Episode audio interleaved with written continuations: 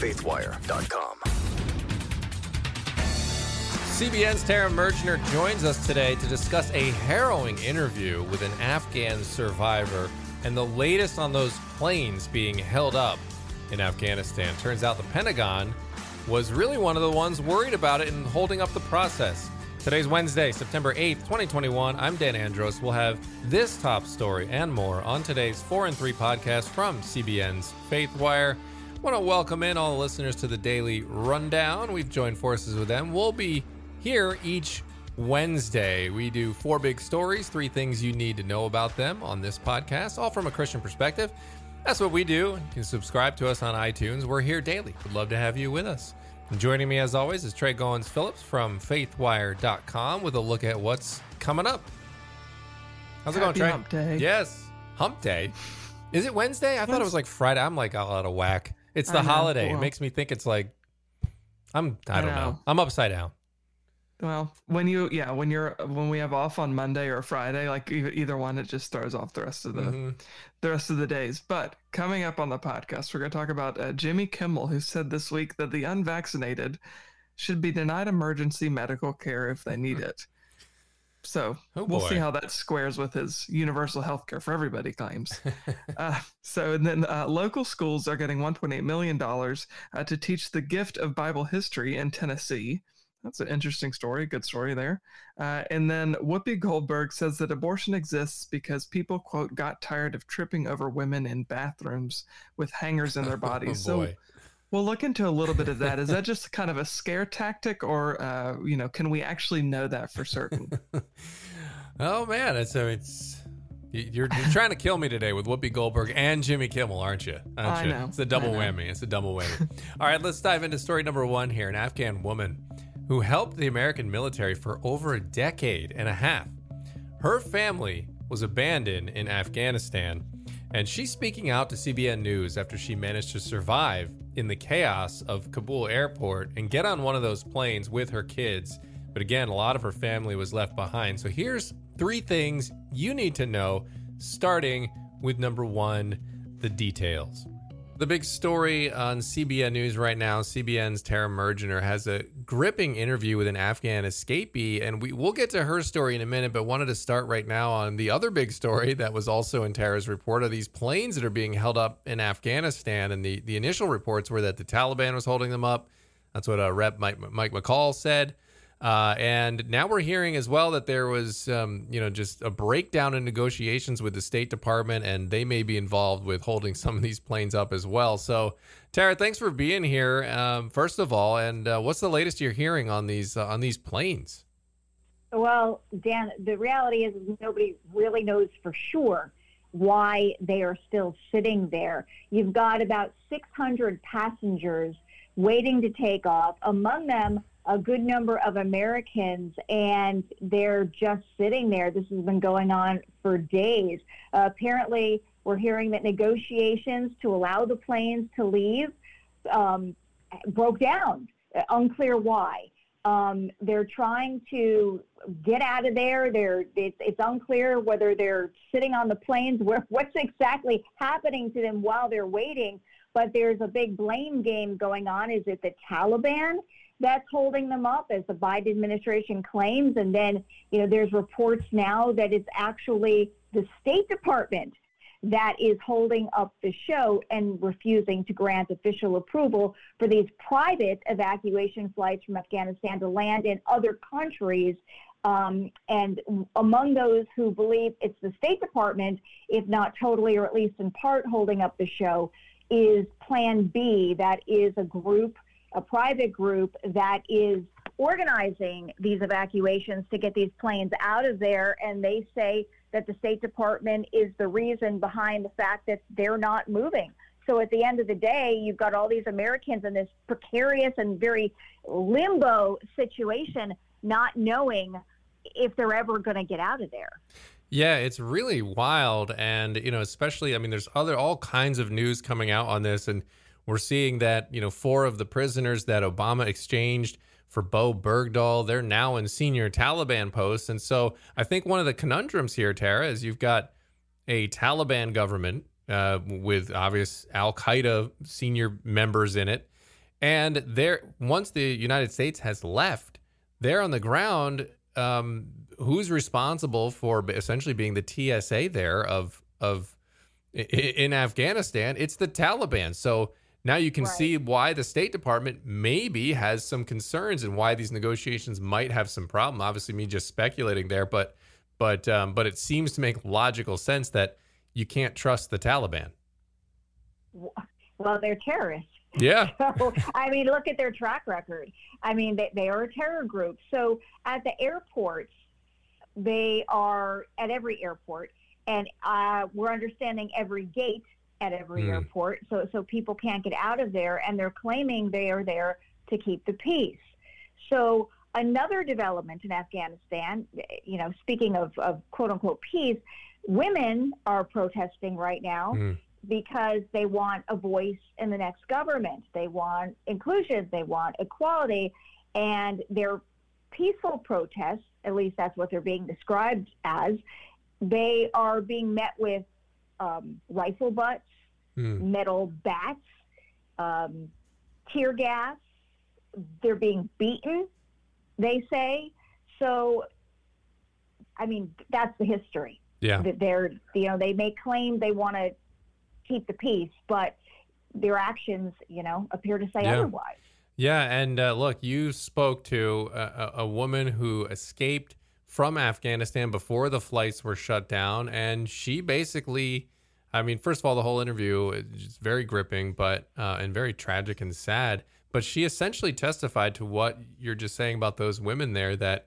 Because there's this narrative going around in the media. Well, may, maybe the Taliban, they're Taliban saying they turned over a new leaf and they're not the same as they were uh, 20 years ago. This woman says, yeah, they're not the same as uh, they are 20 years ago. They're worse. So tell us what she said.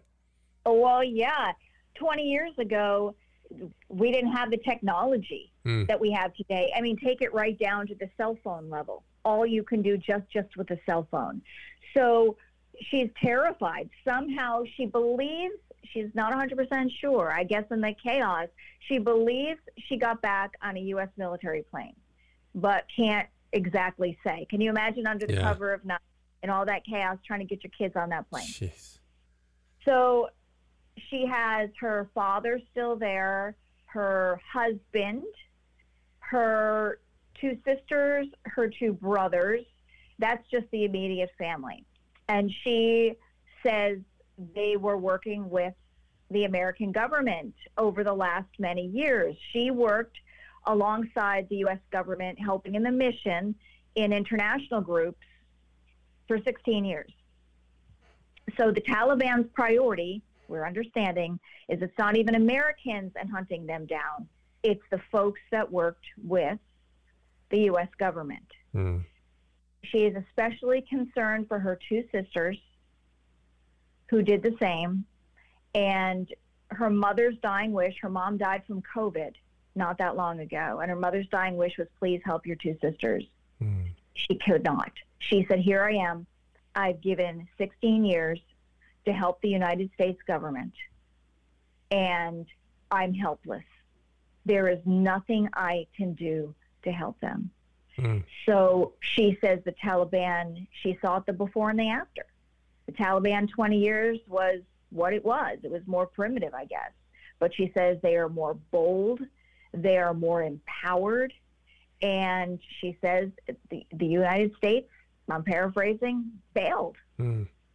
And she's begging the United States and other groups, too late for the U.S., except for the private planes apparently, but she's begging them not to abandon Afghanistan. Hmm. They, she knows what's coming. She says, you know, millions of women, their lives are at stake. They gave so much over the last 20 years to make progress. And she says she wakes up in the morning and it's awful because she knows that everything they did and everything they worked for is gone. Yeah. I mean, just absolutely tragic stuff. And it's particularly infuriating uh, to a lot of Americans to see all of this happening days before the 20th anniversary of 9 11. And, you know, some years I watch a lot of the, you know, footage from 9 11. I, I don't want to forget it. I'm, I'm never going to forget it. I mean, I lived through it. Um, but I, I still want to keep it fresh in my mind, and so I watch it from time to time. Certain years more than others, and this year I said, you know what, I'm going to watch. Um, I you, you may have seen Tara that documentary from the two French guys who were following the rookie firefighter. Um, it's it's incredible stuff, but um, but I watched that again over the weekend, and man, it just it just really hits you different knowing what we're seeing unfold in Afghanistan. And you spoke with this woman and uh, just what you relayed there about her fears for the future. What, what was the sense you got from her um, just about her state of being? Like, what, what did she, what kind of, you know, sense was she putting off? What kind of emotion were you seeing from her? What, what was the sense you got? You know, it's it's it's ironic because you know she said that Afghanistan to America is the difference between heaven and hell. Mm. But at the same time, she says she is hopeless. That's that's the word she used. She's Mm. hopeless. She has nowhere to turn. Now that said, Jewish Family Service is helping or attempting to help at least get her remaining family members to safety. At least that much. Um, but ideally, they'd be able to get them out of there. But it's so it's so secretive and confidential and dangerous. Yeah. They're not giving a ton of information. Certainly, they're not going to share how Right. in the world they do that because she also talked to me about the fact that there's nowhere to go. Know, we had this family from Texas that made it over the border somehow, you know, on land. But the fact of the matter is, she says, is that you go to the borders of all these countries, people are being executed. Mm. There's no way out. Wow. Can you even imagine? No, it's just it's tragic all the way around. And again, as I said, you know, on the anniversary of 9/11 here, I mean, just doubly, doubly tragic, um, given what was started and why it was started 20 years ago. So, um, nevertheless, gripping report there, Tara. Great interview, great job, and uh, thank you for uh, bringing us some more details on it here today. Yeah, and, and just to echo your thoughts on 9 11, it is very painful um, to think back Mm. and, and remember that. And a lot of people who were not there, were not adults at the time that happened, should take the time, as you say, to, to, to look at the history. Yeah, Because over time, people do forget. yeah, or the, the generation behind us does not have that perspective, ha- not having gone through Yeah. that. Unfortunately, you know, I was not in New York City. I was reporting on it in another state on the ground where the pilot from one of the flights that hit the World Trade Center that had left out of Boston um, was on that flight and died Mm. and then have to interview his family uh, after that happened, you know, more than once, excruciating. So I, I hope everybody take a moment, you know, on a little bit different note and really remember, uh, you know, the people that died. I had relatives in the trade center that survived. Um, it, it, it's it's horrible to remember, Mm. but definitely something we can't forget our history. Amen. Well said. Thanks, Tara. Appreciate it. Thank you, Dan. And so, number two on this story, we're just starting to now hear these stories of survival. And uh, given the secrecy of the ongoing efforts, as Tara had mentioned there, uh, we're not going to know about many of these stories until much later on. And so, number three, why does it matter? Well, I, we need to just continue to bathe this situation in prayer because, as I said, those efforts are still ongoing. And as you heard in this interview, um, that woman said she feels hopeless. I mean, you could hear the despair um, in the actual interview, which you can see on the CBN News YouTube channel uh, and on our websites and CBN and FaithWire. Um, and you can hear the hopelessness, and it's just so sad um, that they're in this predicament now, and uh, you know they just feel like there's no way they can get their loved ones out, and so.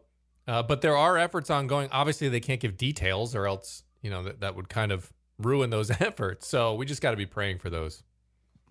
Yeah, for sure. And there are so many different efforts that are that are going on, like you mentioned. I mean, with the Nazarene Fund uh, and and, and Yeah. other charities that are that are working there on the ground. Uh, some faith based and some not, just to get people uh, who want to get out out. And I, have been bothered this whole time by um, Biden saying, "Well, if Americans want to get out, yeah. they'll be able to get out." Like, right. what name an American who doesn't want to get out? like, I mean, the, the American citizens want to leave. I mean, certainly there are some Afghans we've talked about on the podcast before, and probably some some missionaries who want to stay. Uh, but that's such a remote group of people. I mean, people just want to get out, and the you know the damage is already done. We've ripped the band-aid off. We've talked yeah.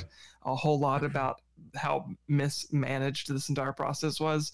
But as believers, we know that the, the situation is what it is now, and we just need to be praying, like you said, Dan, uh, that God would move and that the gospel would, would obviously flourish there, but that people would be safe uh, and more people would come to know Christ. Mm.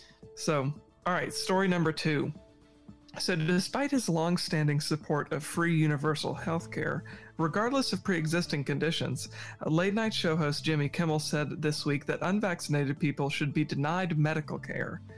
So here are three things you need to know, starting number one with the details. Uh, so Kimmel ridiculed people who have used the anti-malaria drug ivermectin, and then said that unvaccinated people, like I mentioned, who need emergency care should be denied ICU beds in the hospital. Uh, we're going to play a clip first of his comments this week, immediately followed by comments he made in the past about his belief that everyone, regardless of their condition, should receive free medical care. It's up more than 300% from a year ago. Dr. Fauci said that if hospitals get any more overcrowded, they're going to have to make some very tough choices about who gets an ICU bed. that choice doesn't seem so tough to me. Vaccinated person having a heart attack? Yes, come right on in. We'll take care of you. Unvaccinated guy who gobbled horse goo? Rest in peace, Wheezy. You're. That's. I mean, I'm going to say it again. It's more important than ever to call your senators and tell them not to gut American health care, not to turn their backs on people with pre-existing conditions. this number will direct you to your senator. Call him or her. Encourage your friends and family to call. Let me know how it goes. We have until September 30th to uh, try to dodge this bullet. So that was he was talking about the uh, universal health care with Obamacare and, and some of the pre-existing condition, all the, all that kind of stuff that was in that bill, wanting to protect it. So I mean, but quite a difference there, huh? yeah. From from you know from just a couple of years ago. He even talked about it last year again. I believe that was from 2017, and he had talked about it before uh, last year. He he mentioned the importance of protecting uh, pre-existing conditions and that medical care should be free and accessible.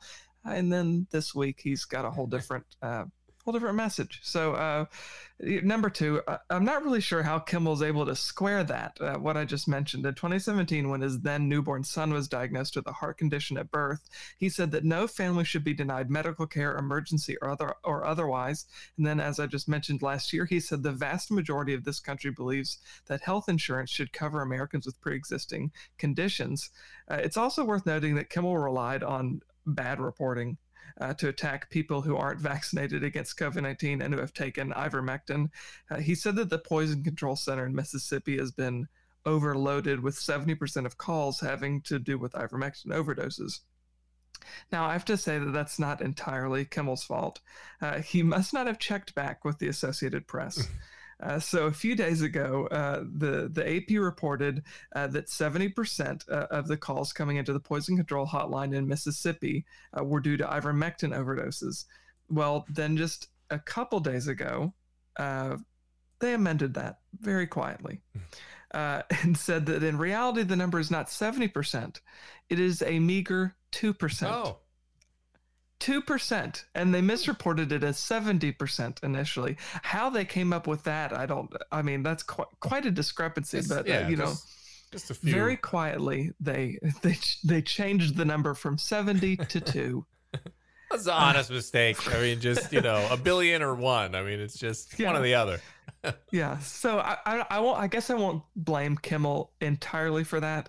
Um, but he certainly has editors and, and people who look yeah. over his script and all that. And, and you would think someone who is just so in tune with the media um, would have would have checked back to make sure his facts were right. Yeah. Um, but he didn't this week. Um, so number three, why does it matter? Look, our culture is supposed to be centered on freedom, uh, and then we we built a society or a framework around it to maximize that freedom by putting in place laws and structures and and institutions to ensure privacy and liberty. That's kind of like the bedrock of, of the United States.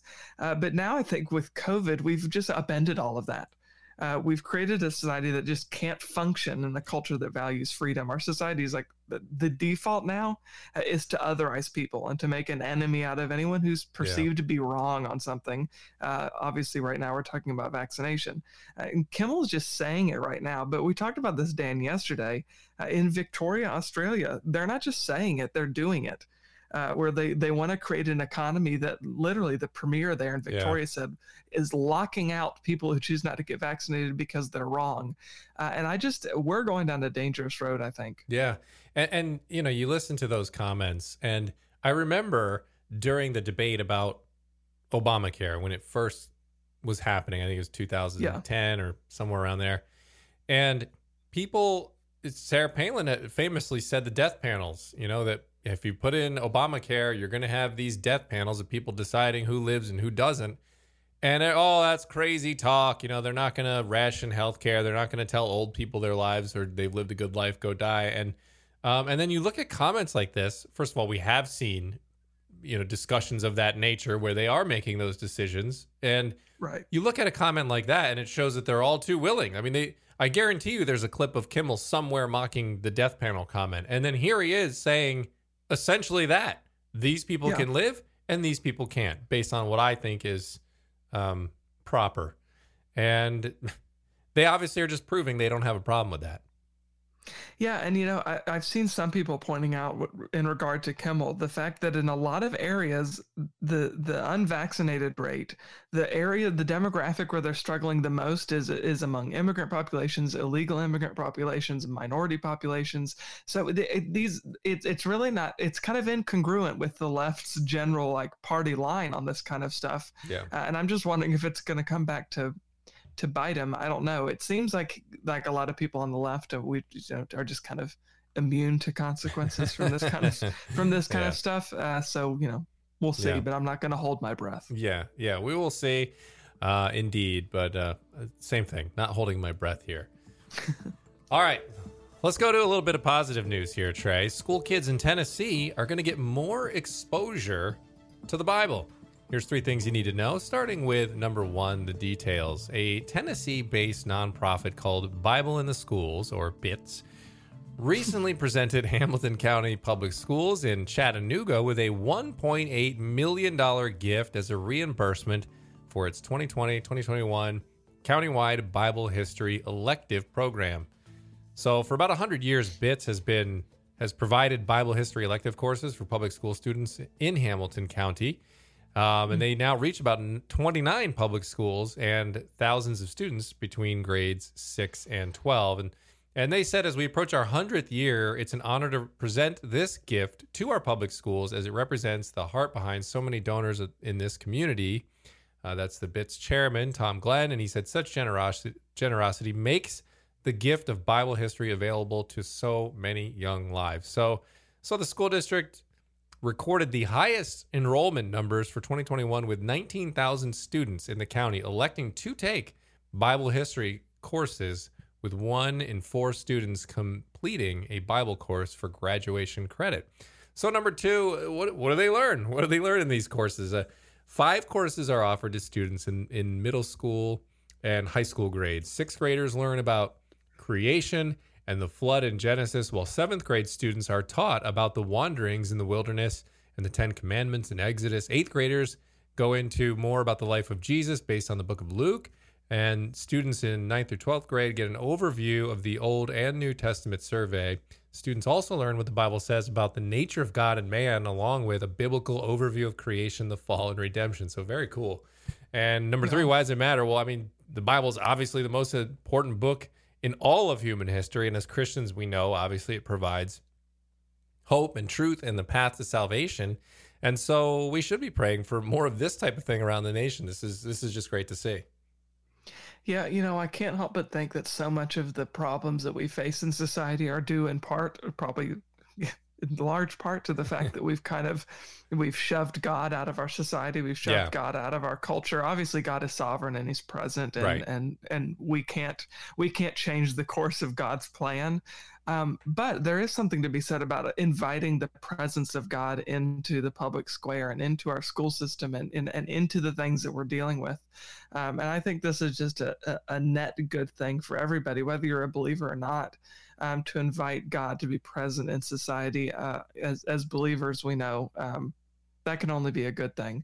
Um, so it's it's encouraging to see this happening. And and look, I think whether you're Christian or not, there's no there's no denying that the Bible has significantly impacted culture, uh, particularly American culture, Western culture. So you know, I think the more the merrier when it comes to this kind of stuff. Yeah, absolutely. Um, all right, story number four. So, Whoopi Goldberg, one of the co hosts of The View, uh, claimed today that the reason abortion exists is because people got tired of tripping over women in bathrooms with hangers in their body. Uh, so here are three things you need to know, starting with number one, the details. So Goldberg said abortion and the U.S. Supreme Court's ruling in 1973 on Roe v. Wade came about not for religious reasons, but because the procedure needed to be safe and clean. So here's what she had to say today. Here's the deal: abortion did not come around oh, wow. for religious reasons. The reason abortion came about is because people got tired of tripping over women in bathrooms with hangers in their body. Okay? This was always supposed to be about safe and clean. Yeah. Your relationship with God and your relation or my relationship with God, we'll talk to God. God mm-hmm. talks to me, God talks to you. You know what God wants you to do. Yeah. You're whatever you believe. You know, first, I think as a Christian, Dan, I want to say that uh, you know what God says. It's so I've always heard that our, our relationships with God are personal, but they're not private. Uh, so you know, our the the what God says is not in Scripture and and through His revelation, general you know general revelation, whatever, is not just you know for me and Him. Like the, you know He he speaks into society and into human existence and the problem of sin and the problems of pain and suffering and all of that stuff. Uh, so it's not you can't really make it you can't really isolate it the way that she's saying it. If it's true for me, if it's a moral truth, an absolute objective moral truth, uh, then it is always true. Uh, regardless of the situation and who it involves. So I'm, I have some issues with that. Uh, but Goldberg's comments were centered on the new uh, abortion law in Texas, which bans the termination of a pregnancy after six weeks, uh, which is before many women even know they're pregnant. Uh, so, and I have to a- add a side note here too. Uh, I said women, uh, but according to AOC, I should be calling them people who give birth, any menstruating person, or even, and this one is my favorite, a uterus holder. Uterus. Uh, she said all of those today, uh, and that's that's an entirely different story. I yeah. know that we don't have time for, but uterus holder. I just, I can't get over that one. uh, so, number two, let me just let's just go back to the subject at hand. So Goldberg's coat hanger claim is is pretty difficult to really substantiate, at least legitimately. So in 2019, the Washington Post gave then Planned Parenthood president Leana Wen four Pinocchios for claiming similarly uh, and repeatedly that prior to the Supreme Court's ruling on Roe v. Wade, thousands of women died every year as a result of botched back alley abortions. Uh, fact checker Glenn Kessler, who we've talked about here before, yeah. uh, noted at the time that any statistics from the pre Roe days would be unreliable because unplanned pregnancies and abortions were considered by most of society then to be deeply shameful. Additionally, given it was illegal to terminate pregnancy, official statistics were not necessarily reliable indicators of mortality rates for abortion because they were it's pretty hard to come by any of that kind of data when the the subject matter is illegal. Uh, so Kessler concluded that Wen's claims that thousands of women died as a result of illegal abortions uh, was based on shoddy data. Uh, he went on to say that even given the fuzzy nature of the data and estimates, there is no evidence that in the years immediately preceding the Supreme Court's decision that thousands of women died every year in the United States from illegal abortions. And then, like I said, he gave her four Pinocchios. Uh, so I imagine if he was being honest, Glenn would have to give Whoopi a similar a you know a similar result of four Pinocchios. Yeah. But we don't know if, if, if he would be honest. Again, I don't know. No. Uh, so number three, why does it matter? Look, uh, there really is just such a lack of willingness to to actually deal in facts when it comes to abortion, particularly from the media and the left. As Christians, we know we've talked about this time and time again uh, that we value the sanctity of, of all life from birth to natural death. Um, so we really shouldn't and, and can't have any conversation about this without realizing the valuable lives that that hang in the balance. Uh, meaning the unborn babies. It's not they're not just a clump of cells. Right. Uh, it's not just something you know a disease to be done away with or um, you know a cyst that we need to have removed. Uh, like it, it is a it's a human life, and and I, I I don't think we can really separate that from the conversation. And I think bringing in the scare references that, that Goldberg did, uh, particularly since they can't really be substantiated, uh, just muddies the water. And that's the intention. And I think as believers and certainly as pro life Christians, we need to see that for what it is. And the irony of calling an abortion safe and clean yeah, is right. just what actually happens to the child is anything but safe and clean. I mean, they die. Yeah. So, right. Uh, not safe in any stretch of the imagination. So it's it's like you said, they're just distracting from the truth, and it's it's sad. It's sad. Yeah, and notice that uh, rare has been removed from. Oh, the, totally gone. The the 1990s of safe, legal, and rare that the Clintons touted. Yeah, uh, we've we've completely removed the the the rare, the rare from that. It's, yeah, it's safe, legal, right. and shouted is the is these days. Right, and of course, none of the none of those things make killing someone good. Like safe, right. that's not no. safe for the person dying you know, legal doesn't make something good and rare if hey, let's just kill less people and it'll be great. You know, none of those things make any sense. And I think what you're seeing is people starting to realize is as science and technology validate more and more that that is life inside the womb, uh, you're seeing the argument now correspond appropriately because they have to adjust to that and say, oh, yeah, it's very obvious what's happening here. Now we have to just be okay with it and say yeah. it's choice and just double down and say let's go and we're good with that. We don't care if it's rare. Like we're you know we're okay with it. So I think that's the direction you're seeing society head. Well, and I, I want to add to that that we so we've kind of in this whole conversation i think something that we that's happened without us even knowing has happened is we've um we've made the government the arbiter of morality. Yeah, yeah. Uh, so if it's legal then it must be moral. Right but yeah. as christians we know that getting drunk is legal but it's not moral. Right. Uh, so the same is true of taking a life in abortion. It may be legal but that does not mean it is moral and right. we shouldn't be looking to the government for our moral code. Yeah and the the legal part of that argument falls apart when you apply it to stuff like slavery. I mean slavery was legal at some exactly. point so you can't just say, "Oh, it was legal." Well, then you'd have to be for slavery, then I guess, uh, because right. that was legal at one time as well. So, all right, that is all the time we have for this episode of Four and Three. Thanks for being here. As always, head on over to cbnnews.com and faithwire.com for more news from a Christian perspective. You can subscribe to this podcast on iTunes. God bless. We'll see you back here tomorrow.